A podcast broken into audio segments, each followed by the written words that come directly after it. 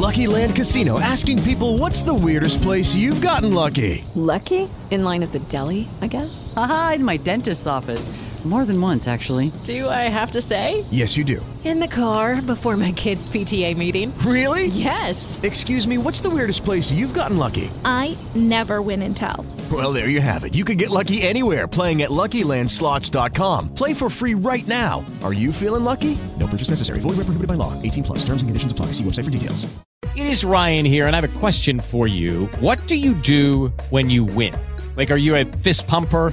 A woohooer, a hand clapper, a high fiver. I kind of like the high five, but if you want to hone in on those winning moves, check out Chumba Casino. At ChumbaCasino.com, choose from hundreds of social casino style games for your chance to redeem serious cash prizes. There are new game releases weekly, plus free daily bonuses. So don't wait. Start having the most fun ever at ChumbaCasino.com. No purchase necessary. VGW Group. Void were prohibited by law. See terms and conditions. 18 plus. Ford, Rasho Nesterovic, and the 17th pick in tomorrow's NBA draft. Again, this all is pending a physical.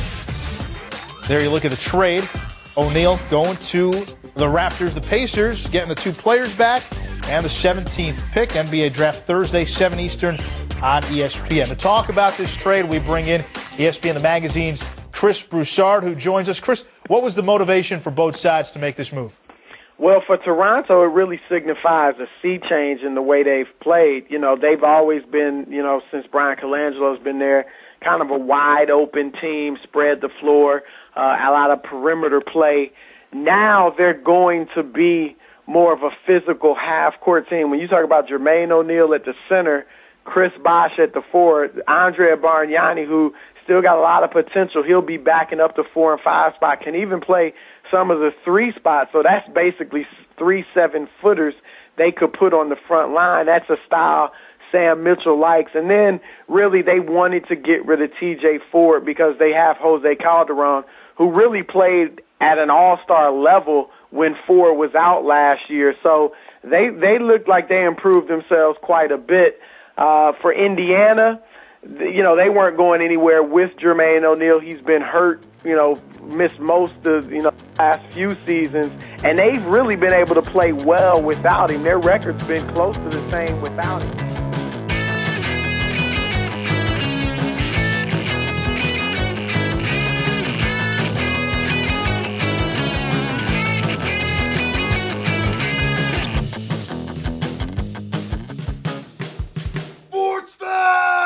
It is Sportsfeld story time. We are turning the clock back to 2007. The Toronto Raptors, last time we spoke, had just dropped a series to the New Jersey Nets. Uh, a errant entry pass from Jose Calderon, who coming off an injury, snatched up by prime Richard Jefferson. Vince Carter and the Nets move on. They would go a little deeper than the Raptors, of course. They beat them. They would go all the way, no, not just one year longer than the Cavs would snuff them out. For the Raptors, however, the very next year, they would continue on their winning ways, 41 and 41.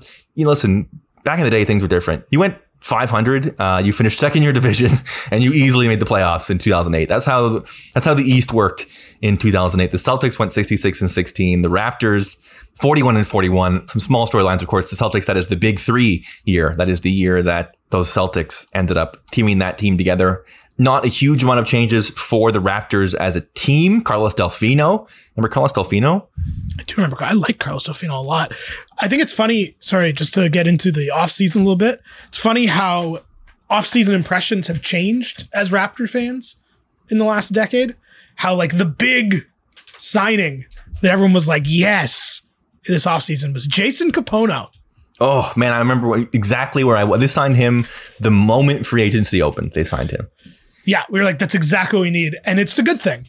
But how now, like, our expectations of free agent signings uh, are a little different. Yeah, uh, Jason Kapono, great pick. He listen. He would go on to, to shoot forty eight percent from three that year. He was like, Jason Kapono is a perfect late two thousands NBA player in that he was good at literally only one thing, but like that was enough to give him a full career what a, what a world. Jason Kapono, I mentioned, shoots 48.3% on one and a half attempts per game.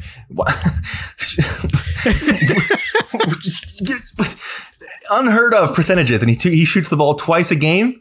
Come on. Un- And he was and he was like he made real money and had a real career off that. unbelievable. Uh, Carlos Delfino, Jamario Moon. Remember Jamario Moon? I do remember Jerome Moon. One, Um, of, one of the more frustrating uh, Raptors of all time. You always he was very emblematic of this era of the Raptors of like uh, if he could just play better defense and shoot the ball better and be better at dribbling, he could be something. Yes. Uh, he won a dunk contest though. to your point about Kapono, you know, Jamario Moon could jump. That was his like, he could really, really jump was his like singular skill that got him 75 starts. Uh, holy Christ. Uh, so anyway, 41 and 41. They, go- they go into a series against the Orlando Magic and prime Dwight Howard.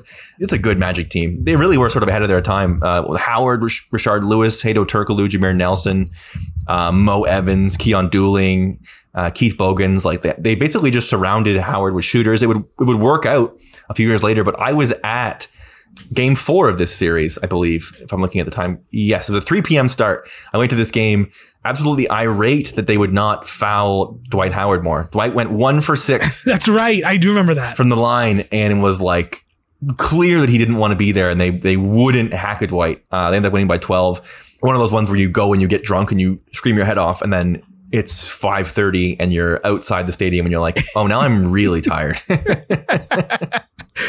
Uh, my memory from this series is I was in Montreal in residence in my first year of university uh, while this series was going on. Uh, and I remember I had one friend in my residence who was a Raptors fan because she was from uh, Scarborough, I think. And we were watching, I mean, it was game two was the one that uh, really sort of was my memory, my big memory because, you know, at the time with the, all the Toronto teams being not good this time and living in Montreal, people who knew me and I lived in residence with and my friends didn't really get to see uh, sports fan Jake. But uh, game two was a one point loss in Orlando uh, of the Raptors. And I remember people being like, what happened to you for the last little bit? Because they'd never seen like yelling sports fan Jake before. and I was like, it's, it's complicated. Don't worry about it. Uh, but I'll always remember that game as like, it was very fun. It was a very tense, tight game of like, well, if they can win this, then maybe they can come back, which obviously they could not and did not. But uh, was a funny moment that always kind of stuck with me. It's a one possession lead. Quickly over the timeline is Calderon. Calderon on the drive. Delfino. Got it. 9.6 seconds remaining. Go for the steal. Quick foul here. Chuck Swirsky, Leo Rautins, and Ned Burke on the score. Parker. Calderon. Six seconds remaining. Bosh. For the lead. Remy. No. Rebound. Magic. Ball game over. You gotta give them credit. They do sort of go for it the next year. Man. Shawn Marion and Jermaine O'Neal are, are your two big additions. I remember being 100% convinced Jermaine O'Neal was going to be the answer. I went to the home opener that year because I wanted to see Jermaine O'Neal, but it turns out having Jermaine O'Neal and Chris Bosh and Andrea Bargnani on the floor at the same time, not exactly what you're looking for in terms of an offense that can ever score ever.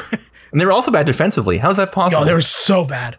I will give Bryan Colangelo very small amount of credit. Uh, he at least wasn't afraid to throw random things at the wall and see what stuck. you know, you have the Jermaine O'Neal experiment this season. Did not last You very ha- long. You obviously have the famous Hedo Turkoglu experiment, I believe the season after. And it was really, it really did seem like I- it's a real, a real Toronto tragedy is that the Raptors and Maple Leafs could never quite figure out how to build around their like universe stars. Your Chris Bosh's, your Mats Sundins, Al. Your 2008 2009 is a really interesting list of transactions. In July, it's TJ Ford and Roy Hibbert, by the way, and Rasho Nesterovic to the Pacers for Jermaine O'Neal. And then in February of that year, Jamario Moon, Jermaine O'Neal, and a pick to Miami for Shawn Marion and Marcus Banks. So Jermaine O'Neal does not last very long with your Toronto Raptors, which is sort of interesting. All that is to say, it ends the 2009 draft. Ninth overall pick is DeMar DeRozan. And we go from one era of the Raptors quietly to another. As as I can't believe that's the only amount of time that Jermaine O'Neal played on this team. Shawn Marion's a real uh, trivia answer in his career playing in Toronto. they traded for Jermaine O'Neal and, and played him forty times, and then and then traded him. That's that is quite that. Like, can you imagine that happening today? unbelievable. Imagine a team just cutting bait. Like, not saying it was even necessarily the wrong move, but just like a team cutting bait that quickly today on a massive deal like that would be.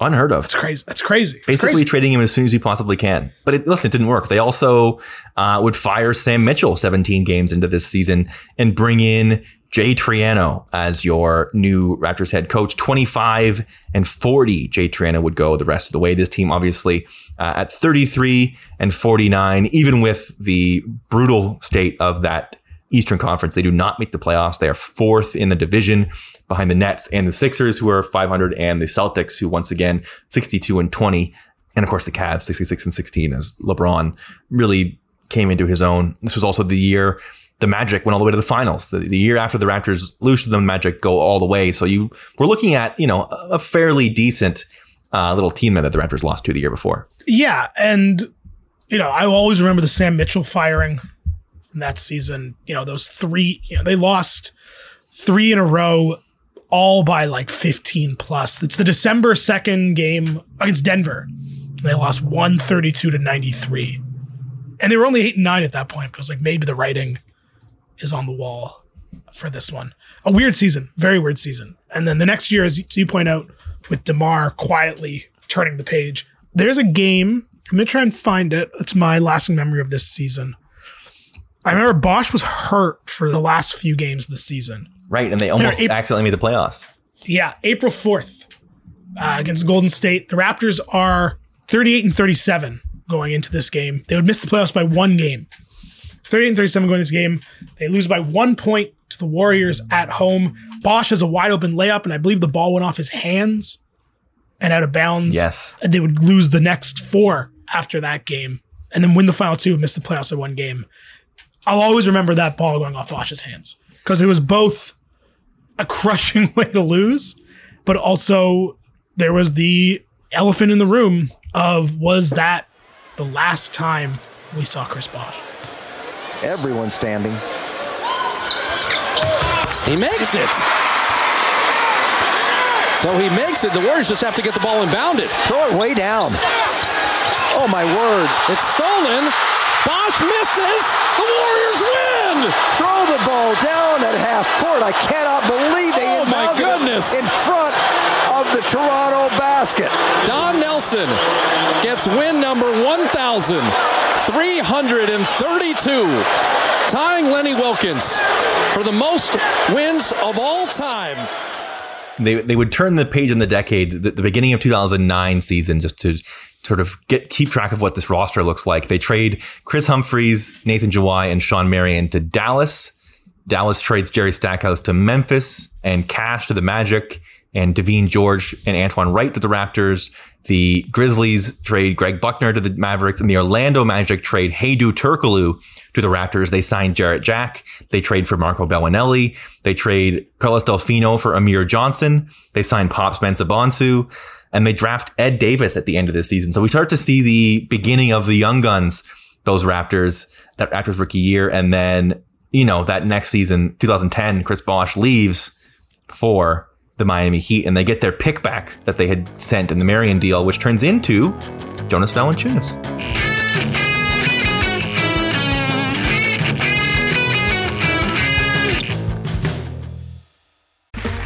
Okay, round two. Name something that's not boring. A laundry? Ooh, a book club. Computer solitaire, huh? Ah, sorry, we were looking for Chumba Casino. That's right. ChumbaCasino.com has over 100 casino style games. Join today and play for free for your chance to redeem some serious prizes. ChumbaCasino.com. No purchase necessary. Where prohibited by law. 18 plus terms and conditions apply. See website for details. Lucky Land Casino asking people what's the weirdest place you've gotten lucky? Lucky? In line at the deli, I guess? Aha, in my dentist's office. More than once, actually. Do I have to say? Yes, you do. In the car before my kids' PTA meeting. Really? Yes. Excuse me, what's the weirdest place you've gotten lucky? I never win and tell. Well, there you have it. You can get lucky anywhere playing at LuckyLandSlots.com. Play for free right now. Are you feeling lucky? No purchase necessary. Void where prohibited by law. 18 plus. Terms and conditions apply. See website for details. It's interesting to me how many of these guys were Colangelo guys. Yes, isn't it? Yeah. They feel like not because they achieved success after he left, but uh, yeah. Um, in 2011, they they draft Jonas fifth overall, and they hire Dwane Casey at the beginning of the 2011 season, setting off the beginning of the Dwane Casey era. The next year, not nearly as sort of influential. They they end up drafting Terrence Ross that next year, and then we are basically into Masai slash Kyle Lowry time shortly after. Well, the Rudy Gay trade happens in 2013, but I think 2017, uh, or probably 2012, leading after that Rudy Gay year is, is a nice sort of place to close the book on this era of the Raptors with Bosh leaving. Uh, you said it, it's sort of, it is, it is a bit of a crime that they never really put the right pieces around Bosh, but it also speaks, you see him go off to Miami, right? And he is a clear number three on that team. It also, I think Bosh is a guy who has a really interesting history with this team now because it's been 10 years, uh, maybe 11 years since he was a Raptor. And at the time, I remember thinking, oh man, he's going to go down as an all time great Raptor. But I don't know that he has. I don't know that history has remembered him as somebody that did much for the team, or as much as it felt like he was doing, other than sort of shepherd them through a year where they uh, they didn't really do anything, right? I mean, he was listen as a Raptor, Yeah. he was a six-time All-Star from 2005 to 2010. He was an All-Star every single year. Pardon me, five-time All-Star, but uh, and he would make the All-Star team every year the rest of his career after starting in 2005. But yeah, I, what is your sort of impression now on on where Bosh goes in Raptors history? Because I remember at the time thinking, oh, he's going to end up being a no doubt top three guy, but now Demar and Kyle and uh, you know even Vince, the, is he top five? Yeah, I think that Bosh's legacy, such as it, as it is with the Raptors, is complicated for all the reasons he said. I think also there was a real, I will say, unfair and incorrect sense around Bosch while he was in Toronto Mm-hmm. that he came from the draft of LeBron and Wade. And who went three that year? Was it Melo who went third that year? Darko. No, Darko went two. Oh, pardon me. Yeah. Uh, so yeah, it, it was. Uh, so. Bosh went fourth, didn't he? Yeah. So it was, it was it was LeBron, Darko, Wade. Car- it was Car- it was Carmelo. Oh yeah, so that's right, Mello. Melo went That's right, Melo. Pardon Yeah. me. So I because he was picked in between Melo and Wade, who immediately transformed their teams. Wade especially. I feel and obviously LeBron, but LeBron's different. Yes. I feel like he was always looked at, at least in my circles of dumb people. It was kind of looked at as he was ne- very similar to DeMar in a lot of ways. And that he was a great player, but he wasn't good enough to transform the franchise and be the guy to like bring a title or something to Toronto. And maybe that's true to some extent. Although I think that's more of a function of the way the league worked at that time than anything to do with Chris Bosh.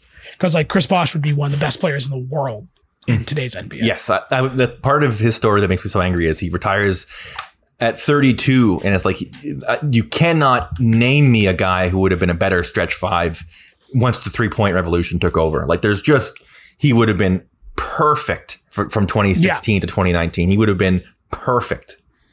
And so I think that's part of it that he was always sort of viewed as like, well, maybe we should have got Wade in Toronto.